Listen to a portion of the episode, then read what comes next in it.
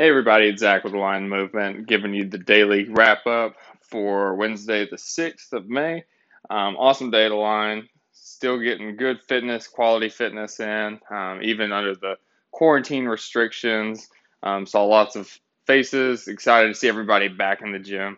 Um, we've missed our community greatly over this last quarantine period where we weren't able to host classes, and hope that everyone is enjoying having our expanded class schedule, especially in the morning time, to accommodate, you know, hopefully being able to get get you in the gym, get some good fitness for you, while also maintaining that safe distance and the requirements put down by the governor. So I hope at this point everyone has been happy with how we've handled that so far. If you've got any recommendations, we gladly will listen.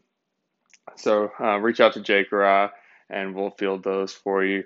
Um, so today great day. Wrap it up. We're going to give you a quick shout out for tomorrow. This is a short one as Coach Jake had the day off today, so no commentary from him on his side of the house.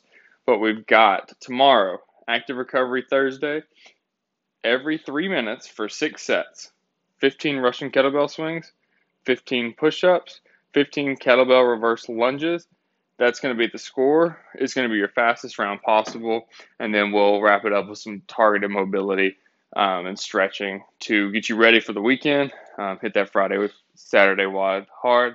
Don't forget, Saturday community WODs are back. We do have two time slots. We have a 9 and a 10 a.m. due to our social distancing guidelines. Um, come on, sign up for one of those, drop in, check it out see how it goes for you. Um, we're excited to be able to get back together like that.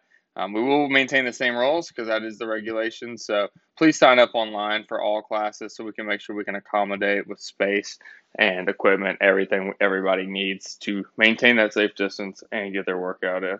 All right, till tomorrow. See you.